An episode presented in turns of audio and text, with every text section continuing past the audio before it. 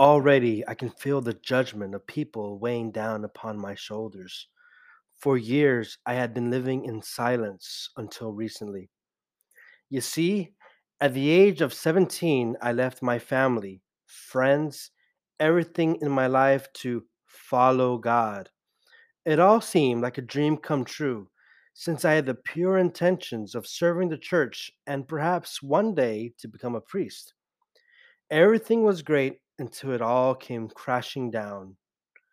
I had just turned 17 in the year 2004 when one of the priests from a certain religious order told me, I think God is calling you to follow him and to become a priest. You should join.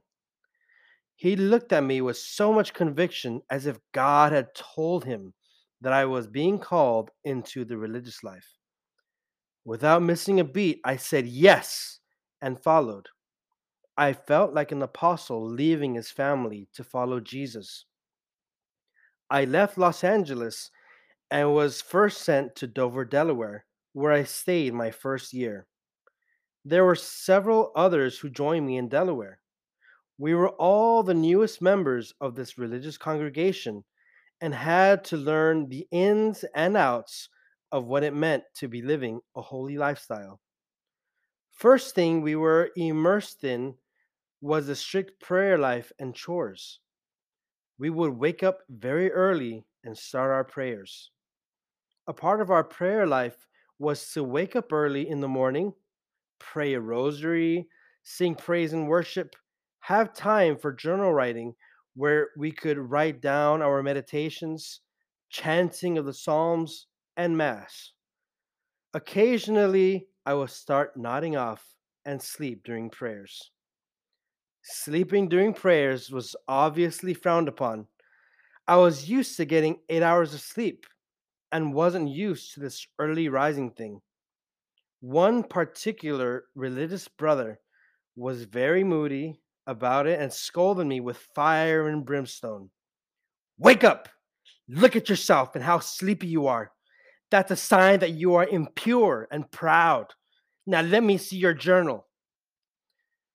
This dude loved to yell and belittle people. I had no joy, no confidence, no peace. I felt as if I had been getting erased and that my attempts to holiness were all pathetic. The humiliation I felt when he snatched my journal, which was very personal to me, hit me at the center of my heart. He began reading my journal out loud, and I couldn't do anything about it because he was the superior at that time. All that I could do was to remain silent and let him humiliate me. He flipped through the pages and read aloud entries I had written down, opening my heart up to God. What I wanted to be part of my personal relationship with God, with God was out in the open, and I felt terrible. I oh, thought my journal would be respected, that I would be respected, but things didn't happen that way. The chapel felt very dark and cold that day. All I could really do was to offer up my trials, but I had no idea what to do about my situation. It was rough getting yelled at all the time, but I knew where my heart was. I was there to follow Christ and to give my best. Being sleepy didn't bother me. I was a fighter. What did bother me was having superiors who lorded over me like I was a slave and would look for my imperfections to put me down instead of helping me grow closer to God. As months went by, I started loving and embracing the simplicity and the prayer life of our little community. I grew to really cherish the brotherhood there and was able to see that not all of my brothers there were self righteous bullies. They were people there in the religious life whom I could depend on to keep me going when I was feeling down. There were demons there, but there were many angels in religious life as well. Another part of the religious life that I enjoyed was assisting at the parish during Mass as a server, a lector, or by leading the people in hymns during Mass. We would then pray with the people at their homes, and that was just awesome. For the first few years, life was pretty good, and I felt very close to God, close to the people in my religious community, and to the people whom I would meet during missions. I felt a closeness and love for everyone and from everyone, except from some superiors from the community, as well as a hatred which came from some sisters or nuns in our community.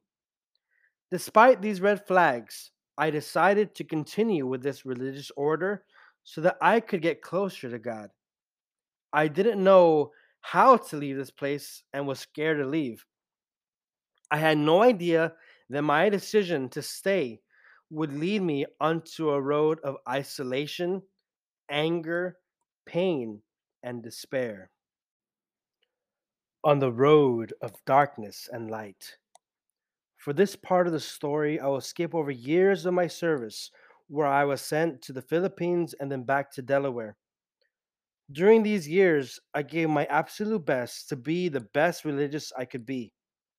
I tried to prove to the elders in the religious community that I was giving my all in the evangelical counsels of chastity, poverty, and obedience. Something had been bothering me, though. A loud voice in the back of my head, perhaps it was my conscience, was telling me that I should start thinking about leaving this place. I silenced those thoughts immediately because others had told me that those thoughts were from the devil. I was living in fear. It was around the end of 2009 when I was sent back to the US to stay again in Dover, Delaware. I was so excited because I had been told that I was going to be a full time missionary. This is what I had been working on for so many years, and finally, my dreams were coming true. I didn't have to be a priest, I just wanted to pray and serve the people of God. As soon as I arrived to the mission house in Delaware, I was told where my mission would be to stay at home and to take care of the newest members. My mouth dropped. What? I've been wanting to be a missionary, and all you want me to do is to stay at home? Okay, if that's my obedience, then I'll do it. I obeyed the decision of my superiors, but I was definitely bothered by this. I had trained for this. Being a missionary was one of the main reasons why I decided to sign up and join the brothers in the first place. Oh well, things didn't happen that way. A year had passed, and the only mission I did was once a month doing a prayer meeting in Delaware. I felt so sad as I would see the other brothers and priests coming and going from different cities, states, and countries almost on a regular basis. I had an itch to travel my whole life, signed up in a religious community that had a missionary lifestyle, but I was staying at the formation house on a farm in Dover, Delaware. I was beginning to feel a bit cheated by these people, but I didn't I didn't know what to do. Then the main superior of the group came and had Mass with us. During the homily, he told us that we were going to be making our vows. I don't know if he told the other brothers before Mass started, but this was the first time I heard of making my vows again to live a life of chastity, poverty, and obedience for three more years. I was beginning to feel lost. What could I do? It was like a forced marriage, like a shotgun marriage. I would ask later if I would ever get the chance to go on actual missions in Europe or Latin America. I didn't get an answer. So I continued to obey and hold on to my sanity. Part of me felt that I was serving God, which felt like a light in my life, but there was also darkness. There was more darkness to come. 24 7. Years had passed since I entered this religious order, and I was still holding on to hope. But this is when I started to open my eyes to the fact that the hope I had been holding on to was slipping away. The name of this section is 24 7 because the founder of this order made a command for all mission houses to start up a chapel where at least one person will be in prayer all day, every day, 24 7. We would have shifts to take turns praying in silence in this chapel. I loved it. Spending time in silence and prayer, meditating, nothing wrong with that. But then these people started to use this as a weapon. At this point of my religious journey, I was getting tired of remaining silent when I saw flaws in superiors. They loved to point out my weaknesses and to look for the bad in everyone else but themselves. It was time for me to be bold and start pointing out their mistakes and failures as well. I went overboard with it and at times became a jerk to some of my brothers and sisters. And if you're listening, you know, I apologize. But my superiors, some of them, not all, had pushed me past my limit of being a silent follower, and they deserved to hear the truth without sugarcoating. This one particular superior did not like it and found a cheap way to get revenge. This is how it went down. It was at the end of morning prayer when the superior of the community would give the schedule and obediences of the day. We would call this the flow of grace, or FOG for short. This is what he said. After this, two brothers will go cook breakfast. You, you, you go, you will be doing chores in the house. You, you will be doing outside chores. He then put his eyes down as if thinking carefully for what he was about to say. He paused for a moment in silence, and then he lifted he lifted his head up with energy saying, "I have a special announcement to make. Yesterday, brother Joseph, I was called brother Joseph at that time, brother Joseph came up to me and said, "Father, I would like to offer myself as full-time prayer warrior to be praying in the 24/7 chapel. I understand our missionaries have a hard time finding time in their busy schedules to do this, so I offer myself as a substitute for all the missionaries. I want to stay there and pray for them. Well, Brother Joseph, I accept your offer to be a full time prayer adorer, full time prayer warrior. My mouth dropped.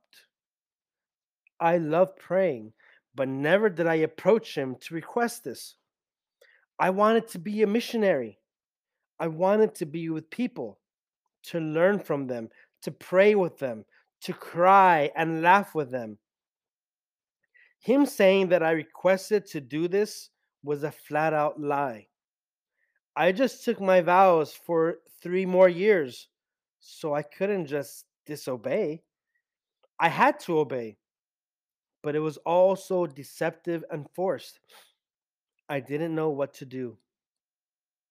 We would wake up at 12:45 a.m. Yes, a.m. in the morning to get ready for prayers together at 1:30 a.m. followed by mass. After that, everyone would leave the chapel except for me. I had to stay in prayer from 1:30 a.m. until 9 p.m. unless someone came to relieve me. And shoot, sometimes I'd be there until 10 p.m. I mean, yeah, it was it was rough. I mean, it was nice praying, but man, uh, they forgot about me sometimes, and I'd be I'd be in there for a while. But a good few a few good brothers would come bring me food and leave it on the table outside the chapel. What should have been something beautiful, prayer and meditation, was becoming a pain and isolation. I could hear the other members when they had meals together. I could hear their laughter and joy. I could hear when they would go play basketball. I could hear when they had social gatherings. But there I stayed in silence and confusion. I wanted to follow Jesus, but I was feeling so lost. I felt despair, depression, darkness. I'm going to end it here for now. Uh, I'll be working on publishing more of my thoughts, experiences, and emotions from my life, as well as posting other stories uh, and perhaps interviews that I will be having with people. And to be clear, I'm not trying to persuade anyone to prevent them from following God. I'm simply sharing my experience on there are a lot of wolves in sheep's clothing and hey, I hope you learn from my experience and you are able to be a bit more uh, aware and not fall into their traps. If you are going to follow God, you know, cool. And I'm trying to do so too. Maybe not in the same way as before, but make sure that you don't that you don't get brainwashed and end up following a cultish type of group. Perhaps I'll talk a bit more about brainwashing and cult practices in a future blog or podcast. Um, but for now, that's a wrap. Uh, be blessed, y'all. Feel free to comment or keep in touch. And thank you for listening to this podcast. Peace.